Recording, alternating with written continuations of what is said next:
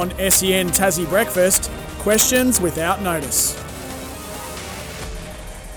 Yes, well, we get to fire off a question without notice to each other. Looking forward to this, Tim, and putting you under the pump a little bit to answer it. Uh, I'm wondering if you saw the quote from Ben Stokes during the week. James Anderson is the greatest fast bowler to play the game.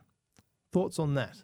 It's not really a question. It's Very close to being correct, I reckon. He's certainly in the conversation.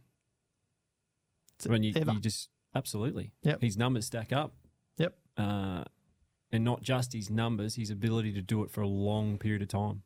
So longevity counts. How old is he now? He's 41. 41, yeah. So he's been doing it for a hell of a long time. He's extremely skillful. He's taken 700 plus Test wickets.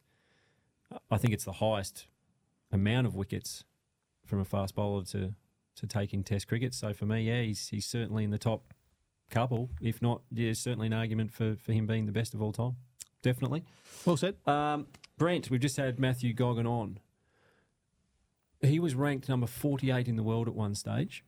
Now, You I, forget that, I see you? golf as probably up there with tennis, with probably just not for the skill of actually having to play it, but then the amount of people that play that game around the world. Do you think he gets enough credit here in Tasmania to getting inside the top 50 in the world? It's an extraordinary effort. It is. You're right. There's so many people play golf, and we talk about our Tassie Rushmore, and you know Titmus and Ponting and these types of athletes, Paine, um, you know, all, all these people on it. But yeah, no, you're absolutely right. Completely underrated, Matty Goggin. I think he had nine pro wins over his career. Um, you know, as we we spoke about the British Open and what he managed to do there. So no, absolutely, he is uh, an, a star of Tasmanian sport, and probably does not get the credit that he deserves. Uh, Tim, you were the inaugural captain of a new club with the Hobart Hurricanes.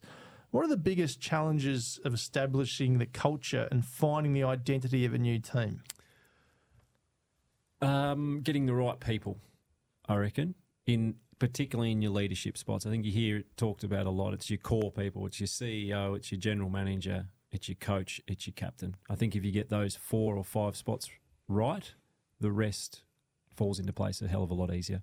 And then when you start, I tell you another thing that really helps is winning. Absolutely. You cannot beat winning.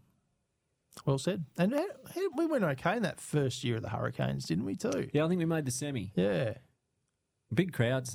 Too, Massive. then. They used to lock the gates. Huge. 14,000 Yeah. would be no surprise. used to Yeah. shut the gates. Slightly different question.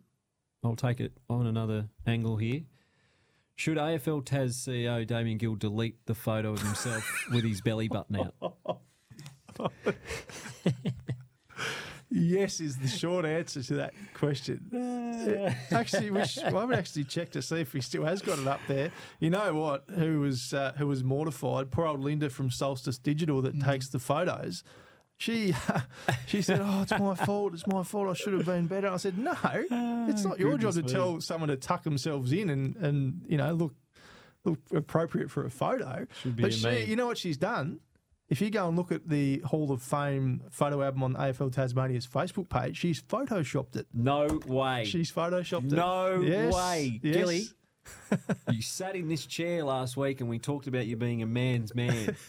And in a world of fake filtering and all, I'm I am bitterly disappointed to hear this. Yeah. So Because I was going to say, after no, he shouldn't delete it. I, I- think oh, he might have the original still up on his account, but Linda's told me personally that uh, she did uh, like did delete it. Uh, sorry, photoshopped it. Uh, Tim, has there been a more talented group of young Tasmanian athletes than the ones playing right now? Obviously.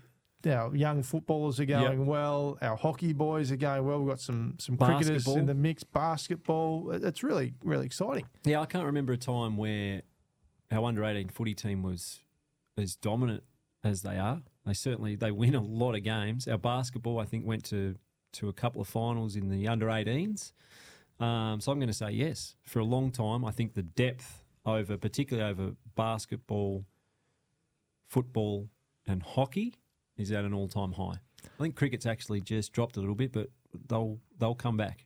Uh, I just had a tweet in from at Damien P. Gill on Twitter. Morning boys at SEN Tassie at TD Paine 36 at Brent at Hamish Spence 17 and can confirm the photo is still there with, Good the, man. with the belly out. Good So, man. Well done, Damo, for that.